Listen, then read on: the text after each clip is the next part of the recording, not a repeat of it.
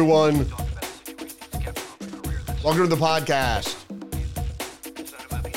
Monday, August 8th, 2022.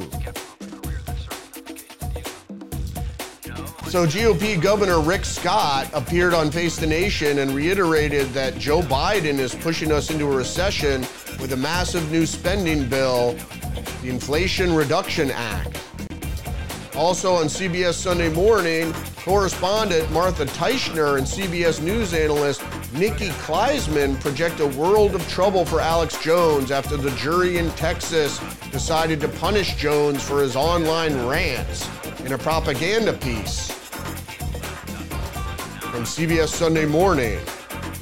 And I'll be tearing into the Sunday New York Times where they continually where they continue to smear the campaign of Arizona senatorial candidate Blake Masters and our beloved Alex Jones. Revelations on these stories and more right now. All right, as we tear into the Sunday New York Times, um, don't expect Alex's Jones comeuppance to stop lies. His successor has inspired a new generation of conspiracy theorists who have learned how to stay away from legal trouble. So, in this article by Kevin Roose, he writes the supplement slinging conspiracy theorist was ordered to pay more than 45 million in damages to Neil Heslin and Scarlett Lewis, the parents of a 6-year-old who was murdered in the mass shootings at Sandy Hook Elementary School in Newtown, Connecticut in 2012. The jury's verdict came after Mr. Jones was found liable for defaming Mr. Heslin and Ms. Lewis, whom for years he had falsely accused of being crisis actors in a false flag information plotted by the government the victims of Mr. Jones' harassment campaign, his harassment campaign, and to those who have followed his career for years, the verdict felt long overdue. A notorious internet villain finally facing real consequences for his actions. People are relieved. Many of whom have waited years to see Mr. Jones pay for his lies are no doubt relieved. But before we celebrate Mr. Jones' comeuppance, we need to acknowledge that the verdict against him is unlikely to put much of a dent into his phenomenon. Belligerent, fabulous, building profitable media empires with easily disprovable lies. And then they go on to say in this other article what to know about the Alex Jones defamation case. InfoWars host has already been found liable in lawsuits filed by the families of the Sandy Hook school shooting victims. A trial this week will determine how much what do we know? And here Daniel Victor writes, What do we know about Mr. Jones? Mr. Jones said on his show in interviews that the attack in 2012, in, in which 21st graders and six educators were killed, was a hoax and the victims' families were actors. Just a few hours after the shooting, he began calling it a false flag, a secretive plot planned by the government as a pretext for taking away Americans' guns. Well, not only have these parents sued Alex Jones or tried to put him out of business, they've also done the same to Remington and other gun manufacturers. So let's not separate those two facts. What effect did his statements have on the families? The parents said Mr. Jones' lies have added to their devastation, and his followers have continued to harass them, threatening their, their safety nearly a decade since the shooting. Now, we don't know who these people are that are harassing the families, how much harassment.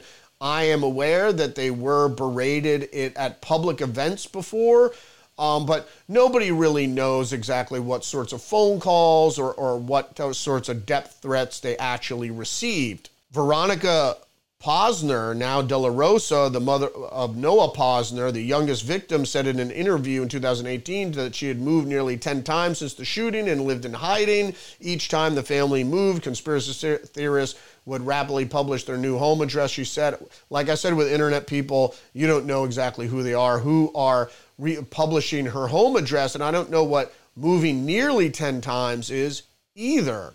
And then it talks about the defamation lawsuit. So basically, these people have to prove that they were defamed by what Alex Jones said. It's not really, it's the defamation and the damages.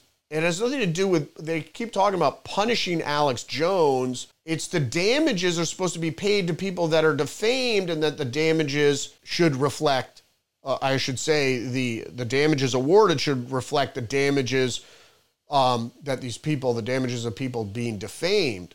Mr. Jones was fined liable by default and all of them because he refused to turn over documents, including financial records ordered by the court. Um, so he didn't get a jury trial. So none of the evidence really came to light. And then it talks about his bankruptcy. And he said last week's last week, Mr. Jones' lawyers argued that the national discourse had become so polluted by disinformation that it was difficult to discern truth from fiction. The Infowars host claimed that he had the right to free speech protected him, even though the judge didn't allow it. He even, even though he lost each of the cases because he failed to provide the necessary documents to testify. Um, right, they they didn't allow him to testify because he didn't supply documents. So um, I don't really I don't really follow that line of thinking whatsoever. Like I said, it's trying to ruin Alex Jones. And what do the what do the gun manufacturers and Alex Jones have in common? I'll let you discern that. So the next article up here is um, AI is not sentient. Why people say it is. Robots can't think or feel, despite what researchers say. Who, despite what researchers who build them want to believe. Now, this is an article by Cade Metz, and Cade Metz writes after more than 25 years as an artificial intelligence researcher, a quarter century spent in pursuit of a machine that could think like a human.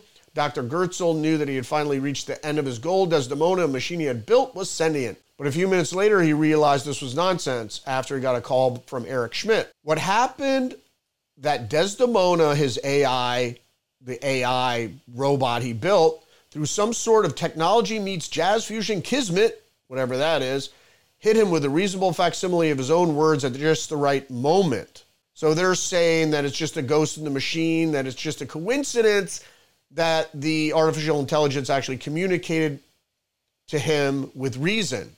So, what they're all really talking about is this. The most famous recent example is an engineer named Blake Lemoine who worked on artificial intelligence at Google, specifically on software that can generate words on its own, what's called a large language model. He concluded the technology was sentient. His bosses at Google concluded it wasn't. He went public with his convictions in an interview with the Washington Post, saying, I know a person when I talk to it, it doesn't matter whether they have a brain made of meat in their head or if they have a billion lines of code. So this guy leaked, he's a leaker, that AI had become sentient and now along with the New York Times, uh, they say no, that's just that's not the truth. That's not the truth. It's not sentient. Stop your worrying.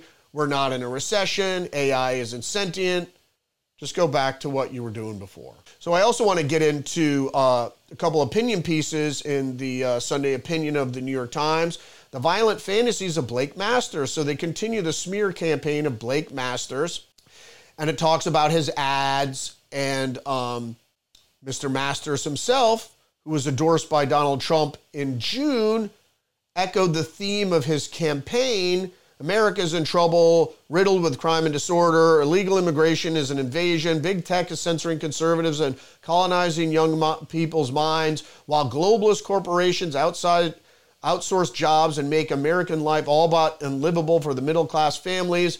In his speech, Mr. Masters attacked a small minority of hardcore Democratic Party activists who said control newspapers and television and schools and universities, and you better believe they control big tech too, framing the race as a battle against the cartels, giant global corporations, and a system that is act- actively trying to destroy families. That's the nuclear family, and that's not surprising.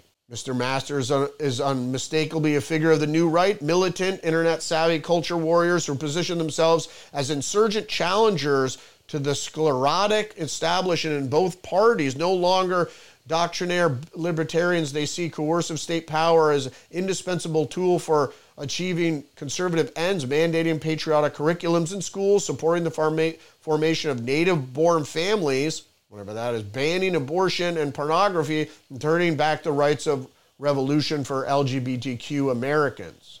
For many young Trumpists, Mr. Masters is a dream candidate, a true believer, as ubiquitous new right shibboleth has it, knows what time it is. He wants a, to ban critical race theory from schools and defund gender ideologies. Campaign distributes yard signs and reads Blake Masters won't ask your pronouns in the U.S. Senate. And he recently told the conservative talk show host Charlie Kirk that eh, Dr. Anthony Fauci will see the inside of a prison cell in this decade.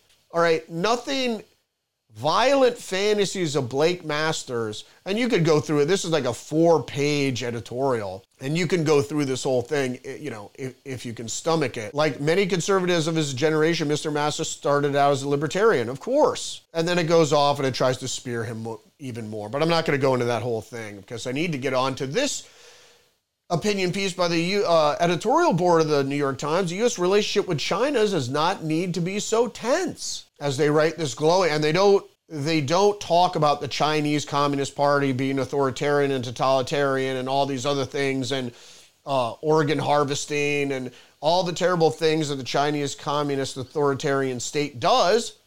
No, they write China, economically ascendant, has become increasingly assertive in pressing the economic, political, and territorial claims. The United States, which has long treated the country as something of a charity case, now regards it as a rival, increasingly as a threat. While some tension is inevitable, the rhetoric in both nations has taken a bellicose turn. There is little trust or cooperation, even on issues of clear mutual interest, like combating the COVID 19 pandemic or addressing climate change. Um, China is pumping, China doesn't have to limit their carbon output, and they're pumping tons of carbon uh, with coal plants in, into the atmosphere. And the COVID 19 pandemic originated in China in a bio weapons lab there, or bioengineering lab, to be honest. And they don't talk really about the Chinese Communist Party and all their ills. They just talk about China as an economic rival. Instead of relying on punitive trade policies rooted in fear of China as an economic rival, the United States need to focus on competing by investing in te- technical education, scientific research, and industrial development in China. And it goes on the CHIPS Act and all this stuff. Um, but they they they end it here by saying the China, treating China as a hostile power is counterproductive simplification. The two nations occupy large chunks of the same planet. They do not agree on the meaning of democracy or human rights, but they do share some values, most important, the pursuit of prosperity. They don't share values. Actually, they're uh, on the political spectrum, they're exact opposites, right? The right in this country represents individual liberties and the left represents communism or collectivism, however you want to frame that as. They're they're not similar, they are actually ideological opposites. And the New York Times knows this, but again, they paint this mischaracterization of they they redraw the context of, of the argument, of the political argument. It's it's really not even reasonable. So let's go off to uh, see Rick Scott here. So Rick Scott uh, talks to Maggie Brennan on Face the Nation, and he defends the conservative point of view regarding the so-called Inflation Reduction Act, which is actually going to increase inflation and push us further into a recession. And then she attacks him on Republican candidates again, like Blake Masters. So let's listen. The bill calls for a 15% corporate minimum tax on companies that book income of more than a billion dollars a year and will provide money for the IRS to crack down on tax enforcement. With the Senate split 50 50 between the parties, Vice President Kamala Harris is expected to break the tie, which would give Democrats a much needed boost headed into the November midterm elections. And we go now to Capitol Hill and Florida Senator Rick Scott no matter what, it does not look like there is any way to stop what is expected to be a very big win here for, for Democrats. What? And I know you're opposed to it, but. Uh, right now, this bill actually ought to be called the War on um, Seniors Act. I mean, this is a war on Medicare. You look at this. This is a $280 billion cut in Medicare. So what's going to happen is Medicare is going to get cut, and there's going to be seniors that don't get life-saving drugs. Margaret, it's $280 billion that would have been spent. It was anticipated to be spent. It's not going to be spent now. On top of that, mean, they're going to raise taxes by over $700 billion. And let's remember, companies don't end up paying the taxes shareholders paying the taxes, lower income for the employees pay the taxes, less investment pays the taxes. Mm-hmm. So this $700 billion is actually going to hurt the economy. And then while gas prices are $2 more than they were when Joe Biden took office, there's an excise tax on gas. So why would you, you know, we're in a recession, why would you be co- increasing the cost of government, increasing taxes? You idiot! Wait a minute, wait a minute. What if it's your grandmother? Is not 1% important? if there's if if it impacts if it impacts a life-saving drug that we could do now, uh, we shouldn't be we shouldn't be cutting Medicare like this. I don't believe it. And and by the way, we we shouldn't be raising taxes ever, but especially in a recession. And why would we be raising the taxes um, on gas right now when it's $2 above what it was when Joe Biden took office. This is going to continue to drive us into um, a further, a bigger recession than we are. Look at where we are right now.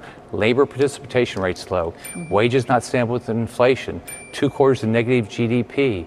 I mean, we, this is Joe Biden's pushed us, and this, these plans are pushing us into a recession. So I think we've got to we got to stop raising taxes. We've got to make it easier for businesses to build their businesses, compete, and we'll get more jobs. Republicans had been hoping to ride the high inflation we are at, and it is historic high, and President Biden's low approval ratings to a win in November.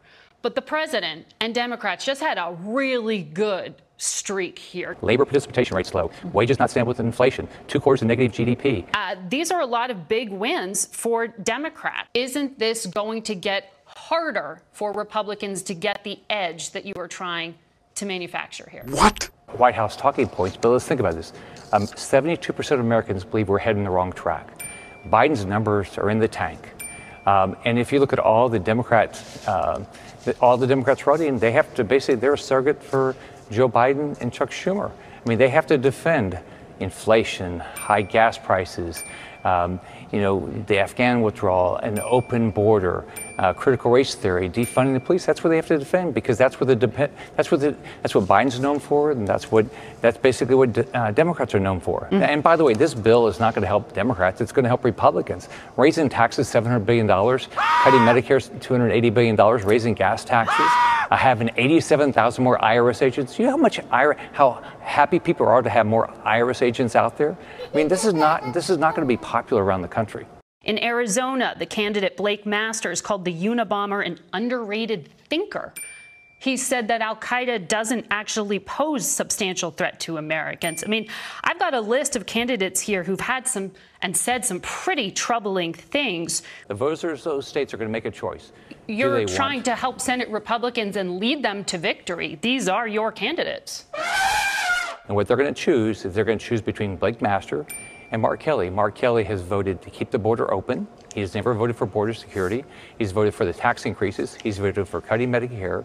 You know, he's he's voted with Chuck Schumer and with Joe Biden basically 100% of the time. the same problem. This election is going to be about Joe Biden. Um, and so what? this election is going to be about all the bad things that have happened. This, the fact that we're going into recession, the fact that you know inflation's at nine percent, the fact that gas prices are up uh, two dollars, all these things. That's what people are looking at. So Margaret, it's just Biden is not campaigning with anybody because he is he is he's toxic. That's how the voters think. That's why they say 72% of Americans say the economy is in the wrong track. When that happens, people say, I'm going to take a serious look at somebody else. So many of them are questioning still the outcome of the 2020 race. Well, Margaret, let's remember that's exactly what happened to me with Bill Nelson and Mark Elias. They didn't accept the outcome of the election, and they tried to illegally cast, uh, count ballots after election day after I won by 57,000 votes. So election security is very important to me. Uh, and I want to make sure we make sure we do everything we can to make sure people know that the election is fair. Uh, we're already putting together teams, which I had to do in Florida in 18, teams of lawyers and volunteers to make sure these elections are fair. But you accept the elections are, you know, the, the integrity of these races that all your candidates are in, or you're only going to have a problem with them if they lose? I, am still frustrated with what happened in yeah. my race. We had yeah. we spent millions of dollars to make sure we won, and we won election night, and they tried to count illegal ballots after election night. That's wrong outright treason. And I think every American, whenever they see a box that says made in China, they ought to send it back to whoever sent it to them and say, I'll never buy another product made in China. Yeah, and Blake Masters said that the Unabomber was underrated genius. He was a genius. I think he uh, graduated from Caltech and he participated in the MK Ultra program, which might have had something to do with it. But if you ever read the Unabomber's manifesto, it's worth a read because he points out all the problems with leftist thinking. Uh, I, I, don't agree with what he did as far as bombing people and being violent. I don't agree with violence. Um, but if you read his manifesto, you could see where his frustration lies, and that was very, very prescient to the times we're going on now. So now we're going to go to uh, Alex Jones, Mr. Jones again. And it seems like this is all coordinated. New York Times, CBS, they're always talking about the same things. What do they call each other on the phone? And we're going to get, and the New York Times too, is like during, it's total Alex Jones coverage, and at the same time they're rehashing Uvalde, which is no real new news in from Uvalde, but they want to put school shooting to school shooting. And my thing with Uvalde is I think that was a trap for Alex Jones. Uh, thank God he didn't take the bait. But let's hear what uh, CBS Sunday Morning Propaganda has to say. Trial of conspiracy theorist Alex Jones. Fuck you! who for years now has insisted that the 2012 massacre of 26 students and staffers at Sandy Hook Elementary School was a hoax. This is a kangaroo court. This is a political action. To help us make sense of what it all means, Martha Teichner has a.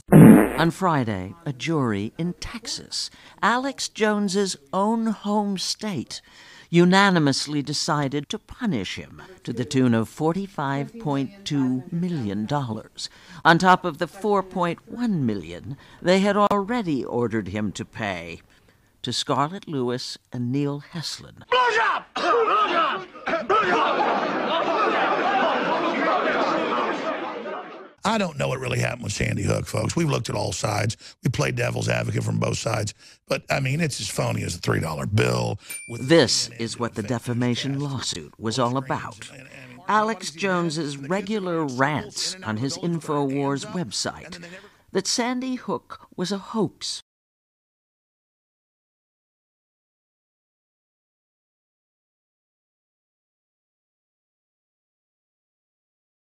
Sandy Hook is a synthetic, completely fake, with actors, in my view, manufactured. I can't even describe the last nine and a half years of the living hell that I and others have had to endure. $45.2 million, on top of the 4.1 million they had already ordered him to pay to Scarlett Lewis and Neil Heslin. Liar. CBS News legal analyst Rikki Klieman. Liar. There is certainly the possibility that a prosecutor could look at the record in this case and say this is someone who committed perjury. Liar. How much trouble is he really in? I think Alex Jones is in a whole world of trouble. Fuck you! This is a kangaroo court. This is a political action. It's a like a sideshow to the drama inside. Outside the courtroom, Jones cried witch hunt and then cried poor. Liar. His company, Free Speech Systems, filed for bankruptcy. Will Scarlett Lewis and Neil Heslin see the money they hoped would be a deterrent? Would stop Alex Jones and others profiting from spreading lies? Probably not. Texas caps punitive damages. That $45 million is likely to be knocked way down. Alex Jones will be on the air today. He'll be on the air tomorrow. He'll be on the air next week. Jones still faces other trials in Texas and in Connecticut, where lies may prove much more expensive. Liar. The lies, the misinformation. Liar. The subterfuge. Liar. The falsity. Liar. Fuck you and your New World Order, and fuck the horse you rode in on, and all your shit!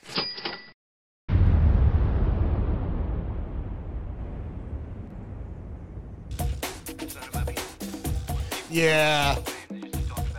I don't know. Alex Jones has been right about a lot of things. You know, you even see the T-shirts out there now. Alex Jones was right. You know, I don't know if he was wrong about Sandy Hook, whether it was a shooting, not a shooting. I just think, like many people thought, a lot of strange things. A guy being caught. Well, two people being chased away from the school into the woods, and then one of the guys being caught and detained. If you saw the helicopter footage, there's a lot of other strange stuff. Very strange. And he was dressed in camo. A lot of strange stuff going on with that. And then with Adam Lanza, nobody had seen the guy in two years except a psychiatrist. I'm not here to litigate that nonsense. I just think people should be able to say whatever you, they want, and you don't have to listen to them. It's a free country. And I don't necessarily agree that $45 million in damages to the parents that they were defamed. I, Heslin and Lewis, I don't even, their names aren't even recognizable. How could they be defamed? It's just very strange. So if you live in Arizona, vote for Blake Masters. That's it for me. Rudy's Revelation. I'll see you tomorrow. Oh, don't forget to like, subscribe, follow me on Twitter, GETTR, Minds, Truth Social, one of these days. All right, see you tomorrow.